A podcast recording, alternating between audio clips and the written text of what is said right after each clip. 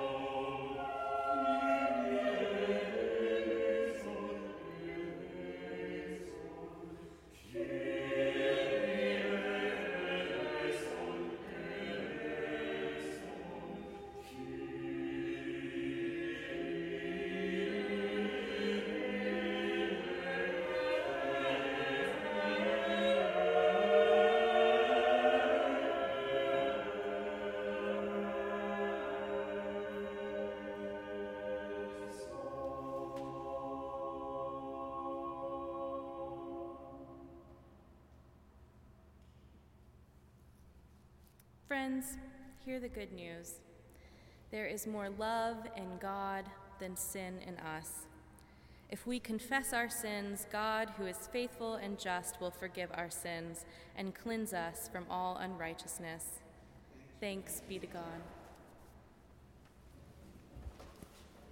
A lesson from the book of Genesis, chapter two, verses eighteen through twenty-five. Then the Lord God said, "It is not good that the man should be alone. I will make him a helper as his partner." So out of the ground the Lord God formed every animal of the field and every bird of the air and brought them to the man to see what he would call them. And whatever the man called each living creature, that was its name. The man gave names to all cattle and to the birds of the air and to every animal of the field. But the man there was not found a helper as his partner. So the Lord God caused a deep sleep to fall upon the man, and he slept. Then he took one of his ribs and closed up its place with flesh. And the rib that the Lord God had taken from the man, he made into a woman and brought her to the man. Then the man said, "This at last is bone of my bones and flesh of my flesh. This one shall be called woman, for out of man this one was taken. Therefore a man leaves his father and his mother and clings to his wife, and they become one flesh. And the man and his wife were both naked and were not ashamed." The word of the Lord. Thanks be to God.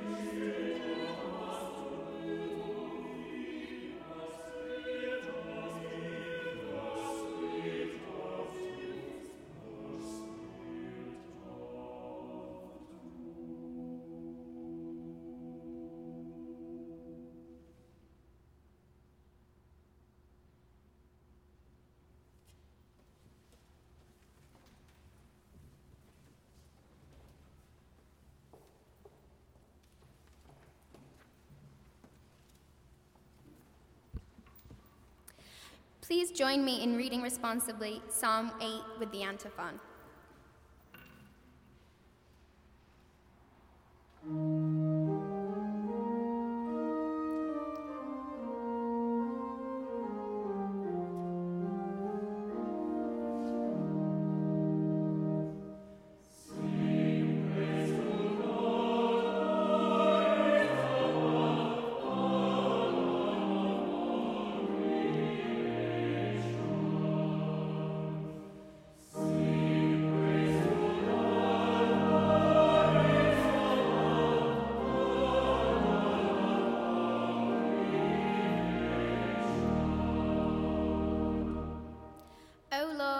Sovereign, how majestic is your name in all the earth.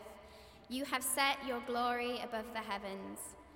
Out of the mouths of babes and infants, you have founded a bulwark because of your foes, to silence the enemy and the avenger. When I look at your heavens, the work of your fingers, the moon and the stars that you have established, what are human beings that you are mindful of them? Mortals that you care for them. Yet you have made them a little lower than God and crowned them with glory and honor. You have given them dominion over the works of your hands. You have put all things under their feet, all sheep and oxen, and also the beasts of the field, the birds of the air and the fish of the sea, whatever passes along the paths of the seas. O Lord, our Sovereign, how majestic is your name in all the earth.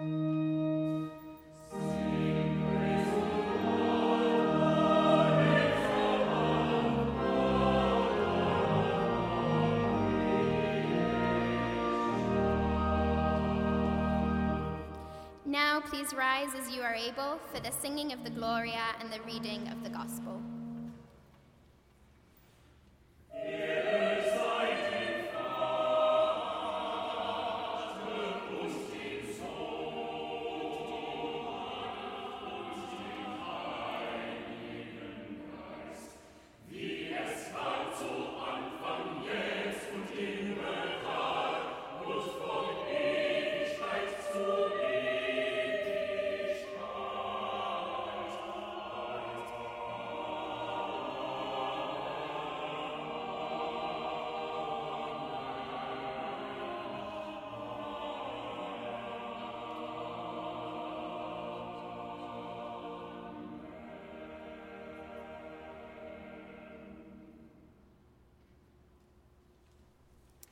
The Holy Gospel of our Lord Jesus Christ according to Saint Matthew, chapter nineteen, verses three through twelve.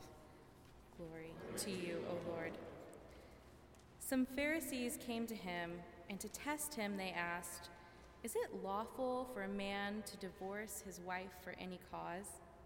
He answered, "Have you not read that the one who made them at the beginning made them male and female?" And said, "For this reason a man shall leave his father and mother and be joined to his wife, and the two shall become one flesh. So they are no longer two, but one flesh. Therefore what God has joined together let no one separate." They said to him, "Why then did Moses command us to give a certificate of dismissal and to divorce her?" He said to them, "It was because you were so hard-hearted that Moses allowed you to divorce your wives, but at the beginning it was not so. And I say to you, whoever divorces his wife except for unchastity and marries another commits adultery." His disciples said to him, "If such is the case of a man with his wife, it is better not to marry." But he said to them, "Not everyone can accept this teaching, but only those to whom it is given. For there are eunuchs who have been so from birth, and there are eunuchs who have been made eunuchs by others, and there are eunuchs who have been made themselves eunuchs for the sake of the kingdom of heaven. Let anyone accept this who can." The Gospel of the Lord. Praise to you, Lord. You may be seated. My thanks uh, to Dean Hill for the invitation to return to Marsh Chapel, which is always an honor and joy. And uh, I want to thank the chapel staff for your hospitality, uh, and Dean Moore of the School of Theology for her graciousness and time. And I want to thank the Marsh Chapel Choir, uh, as they always do, for making sure that uh, I get what I both want and need every time I hear them sing. After I graduated from Boston University School of Theology forty-one years ago and became a local church pastor, if you told me that I would preach at Marsh Chapel during my last year of active ministry, and that the topic I would choose to talk about would be marriage, I would not have believed you. Marriage was a routine part of the life of the church and of my work as a pastor, usually more fun than funerals. We did premarital education and counseling with couples, but we drew much more heavily on psychology and the social sciences than we did biblical studies or theology or ethics when we taught and counseled. So I am fairly amazed that I have spent so much time these last several years of my ministry trying to understand marriage biblically, theologically, theologically, and even politically. It is in some part your fault, Massachusetts. In two thousand four, you became the first state in our nation to make same-sex marriage legal, and look what has happened since. Less than ten years later, marriage equality is now the law in thirteen states, the District of Columbia, and five Native American tribes. Lately, the Supreme Court has ruled that the federal government must recognize and honor same-sex marriages conducted in states where they are legal. The latest Gallup poll indicates that fifty-two percent of Americans would vote for a federal law that made same-sex marriage legal in all fifty states. It seems increasingly likely that what you began here in Massachusetts will eventually reach every state of the nation and beyond. The argument in the courts and on the public square for marriage equality, put simply, is that marriage is a civil right and that we cannot constitutionally deny any group of people their civil rights. Chief Justice Earl Warren, writing the nineteen sixty-seven uh, Supreme Court decision, Loving versus Virginia, wrote, "The freedom to marry has long been recognized as one of the vital personal rights essential to the orderly pursuit of happiness by free men, and presumably by free women as well. Legally, marriage is a civil right, and so marriage equality for adults of all races, nationalities, genders, sexual orientation, and identities is undeniable. Since the principle of equality is rooted in the teachings of all the Abrahamic religions, you might think that the churches, synagogues, mosques, and meetings of America would applaud another advance for justice. This, uh, of course, has not been entirely the case. There have been problems. One problem is the Bible. The Bible simply assumes that marriage is between a man and a woman, or in some cases, between a man and women. As the religious opponents of marriage equality like to say, there is no Adam and Steve in the Bible, and it's true. There isn't. So to understand marriage equality, people of biblical faith need to take a leap of theological deduction and imagination. We need to ask whether the Bible's teachings about marriage are about anatomy and biology and physiology, or whether they are about the quality of relationship between two people who love each other and want to make the profound commitment to each other that we call marriage. It is a theological leap many find difficult, and it is a leap, frankly, it would never have occurred to us to take, except that we have known gay and lesbian couples who have demonstrated in their lives together this quality of love and commitment that is the ideal of marriage. It is because of them that we've needed to go back and read the Bible again and see if we can find room for them too in the story. I've tried to read and consider carefully the arguments of those who oppose marriage equality on the basis of biblical teachings. Most now acknowledge that the battle within the American culture is pretty well settled. They acknowledge the secular culture has changed its mind and now accepts same-sex marriage. But they argue the church needs to be countercultural. The church cannot allow the secular culture to redefine biblical teaching. It seems to me this argument is based on the theological assumption that God is not present or at work within the culture, only within the church.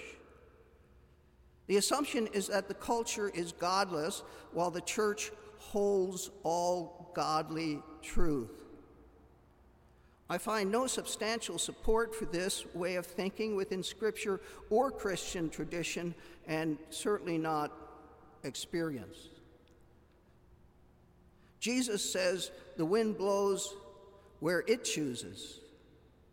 The Spirit goes where it will."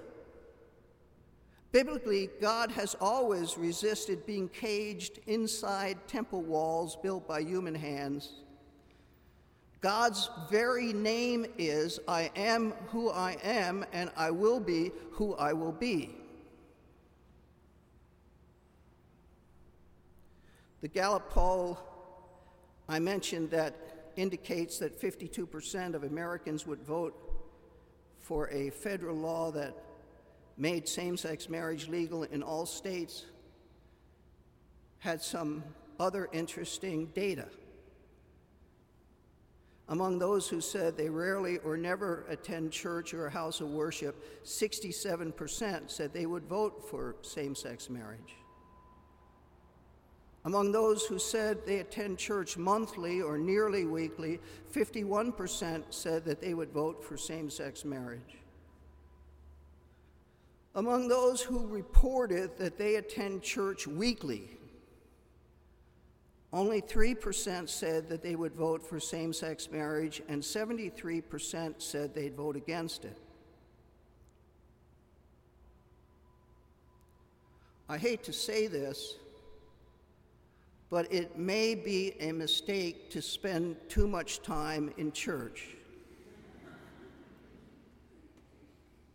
God is not contained within church walls, nor within the covers of a book. God is in the world. God is at work in the culture.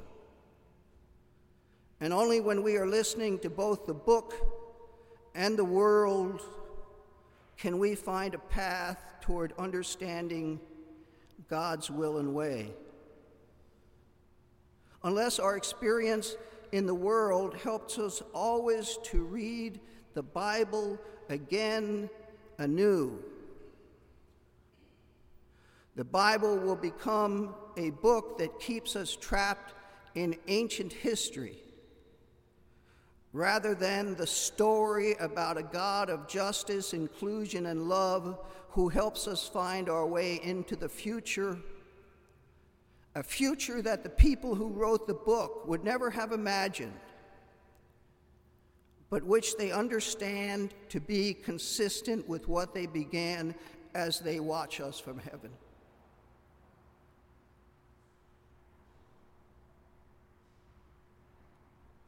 I serve a church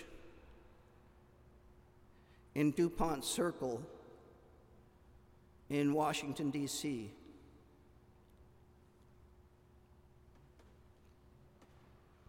On an average Sunday, about a fourth to a third of our congregation are openly gay and lesbian men and women. We're part of a denomination that forbids same-sex commitment ceremonies or weddings. The rules say these ceremonies shall not be celebrated in our buildings or by our clergy.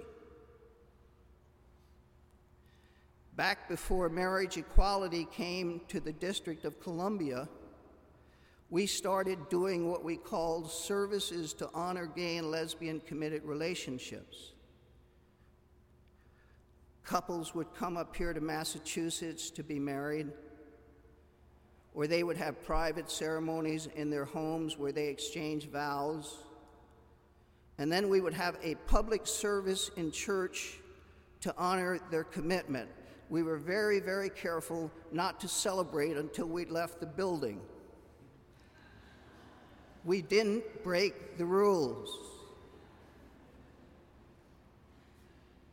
Then in the fall of two thousand nine, friends started telling me that marriage equality was coming to the district. I went to my board and asked, if it happens, what do we do? Clergy and congregations in my denomination had been punished in the past for doing same-sex weddings. Pastors had been suspended or even defrocked. The ministries of congregations had been disrupted. We were engaged in a dozen ministries in our community, as well as trying to provide quality religious education for our children and youth, and all of the ordinary programs congregations do. We were working with others to end homelessness. We were engaged in global mission in Haiti. We were trying to address the ridiculously high incarceration rate of African-American men in our city. We didn't want our ministries disrupted, and we had no desire to break any rules. We started a congregational conversation that lasted for several months.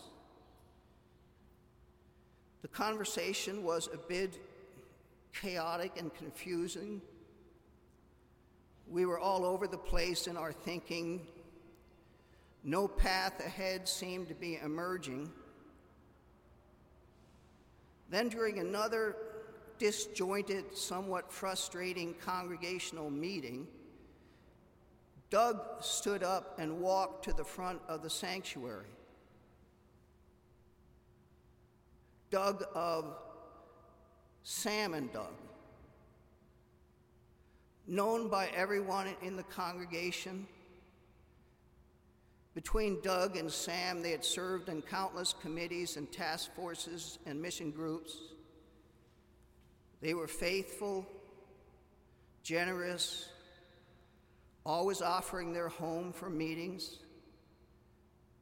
They were loving toward each other, caring toward others, especially the elderly and weak of the congregation. Doug stood before the congregation and simply said, "I want to be married in my church by my pastor. I want to be married in my church by my pastor." The tone and direction of our conversation changed. We were no longer talking about theories or strategies or consequences. We were talking about Sam and Doug. In September twenty ten, Foundry Church members adopted a policy of marriage equality by a vote of three hundred sixty-seven to eight. We just, we just cannot read the Bible as though Sam and Doug do not exist. We cannot be the church as though Sam and Doug were invisible. Marriage equality as the law of the land, as civil law, is good and right. But this struggle will not be over until it is settled in our faith communities. While marriage is a civil legal status, it is more than that. We don't go to our lawyers to marry us. We go, most of us, to our priests, pastors, rabbis, and imams. The latest edition of the textbook Choices in Relationships, Introduction to Marriage and Family by David Knox and Carolyn Schacht. The latest edition of their textbook says that eighty percent of marriage ceremonies in America are conducted by clergy. A recent article in the Washington Post by Michelle Borstein says this number may be declining, but still the clear majority of Americans go to a person they believe to be a man or woman of God to be married. There's a deep intuition within us that marriage is more than just a secular legal contract. In the love and intimacy of marriage,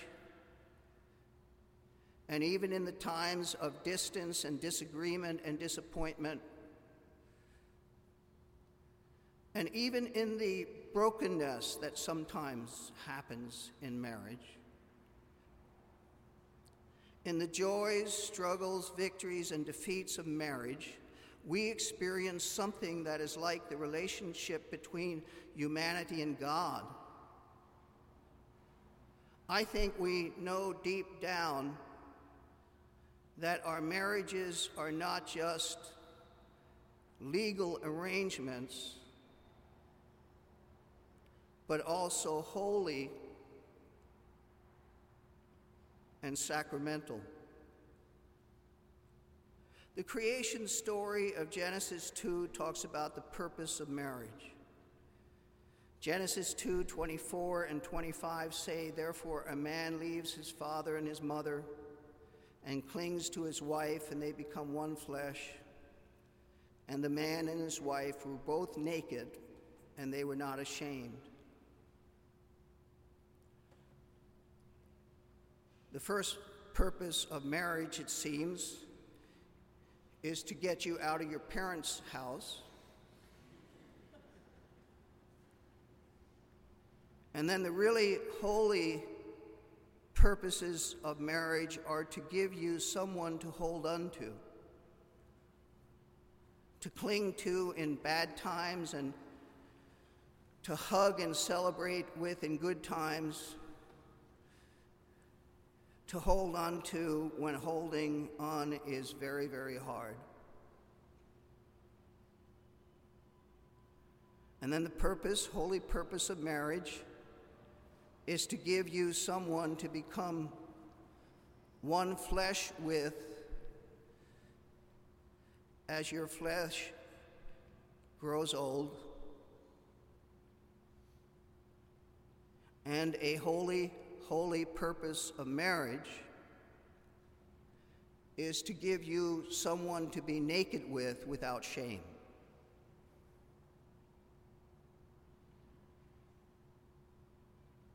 How could we be, how could we be so unimaginative, so incapable of translation and deduction? So densely literal that we would deny such a holy marriage to Sam and Doug.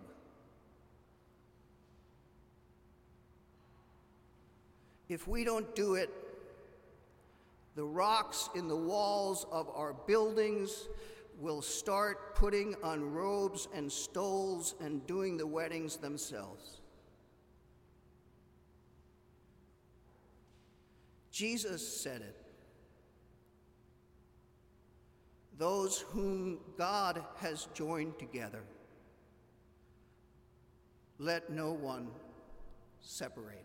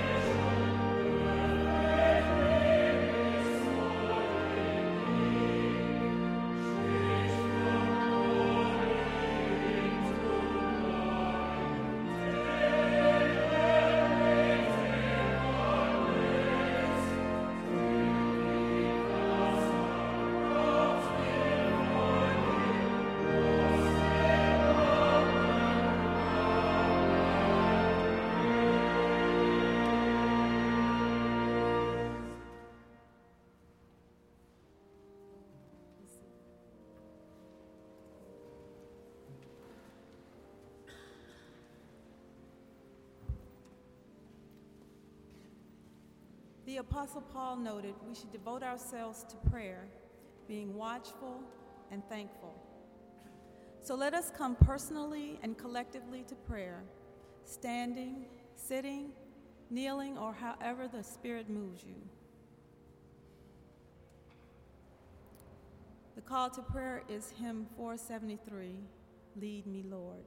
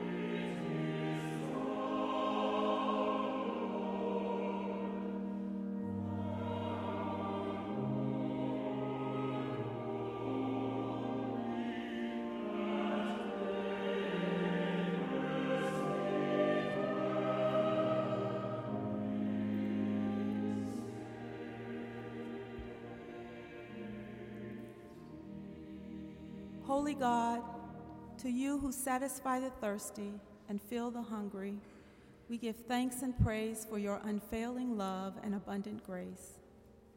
We thank you for all that you have done and all that you have yet to do, for your blessings are as countless as the stars in the heavens. We are grateful for the freedom to worship you publicly. We are also thankful for the technology that enables us to worship together with our virtual congregation, separated by time as well as space. As we thank you, we are mindful of those who are prevented from worshiping you freely. Have mercy on them, dear Lord. Grant them the peace of your presence in their silent worship. We confess that we have sinned, merciful Father. Forgive our sins and help us to have a forgiving heart to forgive those who have sinned against us. And help us grow as Christians. We admit that there are times when we have more faith in the rituals of religious life than in you, the living God. We attend church either physically or virtually. We pray our prayers. We give our offerings. We do good deeds for others. Sometimes we pay more attention to outward expressions than to inward faith. We open our hearts to you, Holy Spirit, and we ask that you help us to grow in faith, so that we may, will worship you with sincere faith and devotion. Comfort the sick and those with broken lives and broken hearts. We pray for the homeless, the unemployed, and the underemployed. Heal our hearts, heal our minds, heal our bodies. Take the worry from all our minds, merciful Father. When we fear what lies ahead, help us to remember that you are our companion through the difficult times, and you, that you have promised us great blessings. Help us to keep our mind focused on you, to wait for you, Lord, for you alone are our help and shield. As a faithful people, we bring our concerns to you, sure and certain that you will hear our prayers, you will answer our prayers, and that your promises will be fulfilled. We pray these things in the name of the Son of Man, who will come at an unexpected hour. Amen. And now, as a community of faith, we join voices to pray as our Lord taught us. Our Father, who art in heaven, hallowed be thy name. Thy kingdom come, thy will be done on earth as it is in heaven. Give us this day our daily bread, and forgive us our trespasses as we forgive those who trespass against us. And lead us not into temptation, but deliver us from evil. For thine is the kingdom, and the power, and the glory forever and ever. Amen.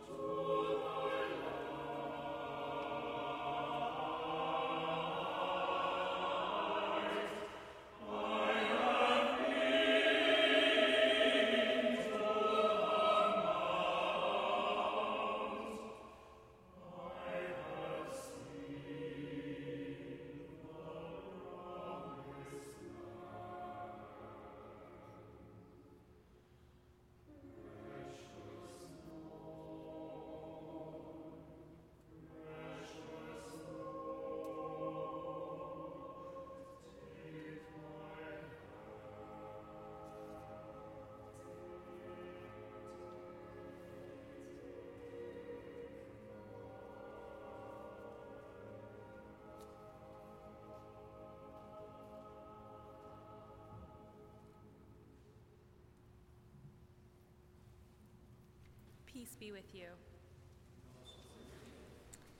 We would like to take this time to welcome you again to Marsh Chapel, a sanctuary amongst a city, a place of peace in times of chaos and stress. We hope that you find a home here and that you feel, wherever you are along your spiritual journey, that this is a place for you to continue to explore. We would love to get to know you better and to help you get to know one another better, and a great way of doing that is just by adding your name and contact information into the little red leather envelope things on the middle of the aisle in your pew. Please fill those out if you would like us to reach out to you or if you'd like to get to know the congregation better. Also, I would like to make you aware that there is an opportunity for online giving if you're feeling so led by generosity. You can visit b u dot e d u slash chapel to find the link. You're always welcome here, and we would love to update you on events and announcements for this week. Directly following this service will be refreshments downstairs, a great time for fellowship and coffee, which is very important. You are all welcome. Please come and join us. Next Sunday, we will be wrapping up our summer preaching series of the Pulpits of Northern Methodism with another opportunity to hear Reverend Dean Snyder. So we hope to see you all then again next Sunday. As we beckon our ushers forward, let us be reminded that it is a gift to be a giver. We have an opportunity now to practice the ancient sacred discipline of Christian generosity.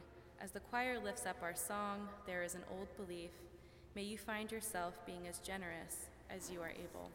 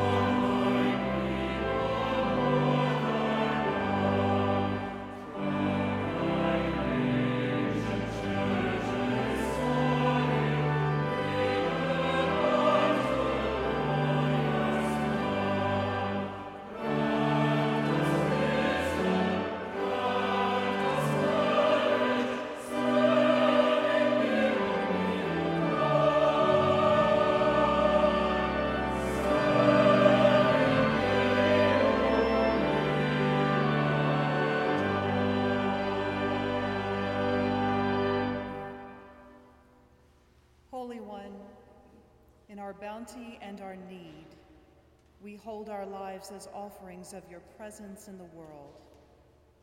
May these tangible gifts we bring today join our daily actions to bring your love, your healing acceptance, and your compassionate and passionate justice to every relationship, every encounter. Amen.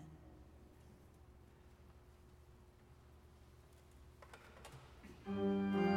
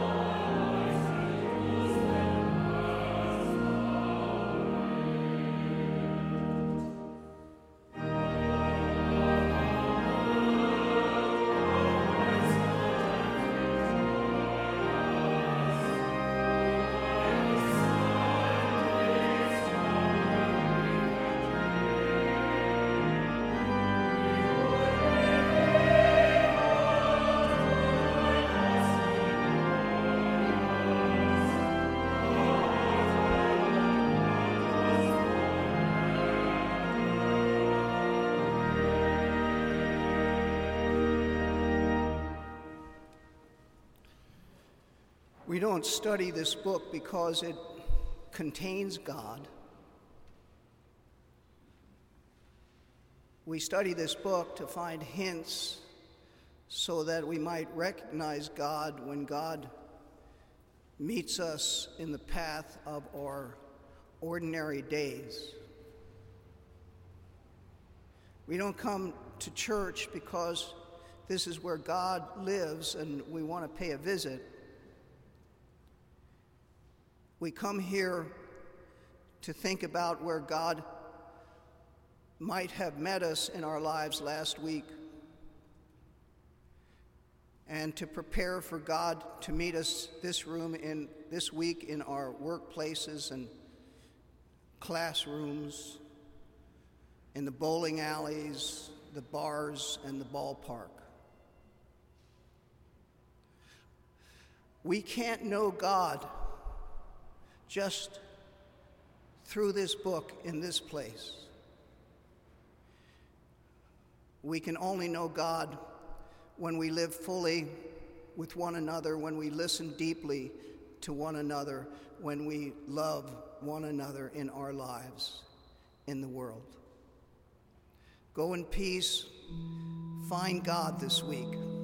God, our Creator and Savior, God the Spirit, waits for us to meet God. Amen.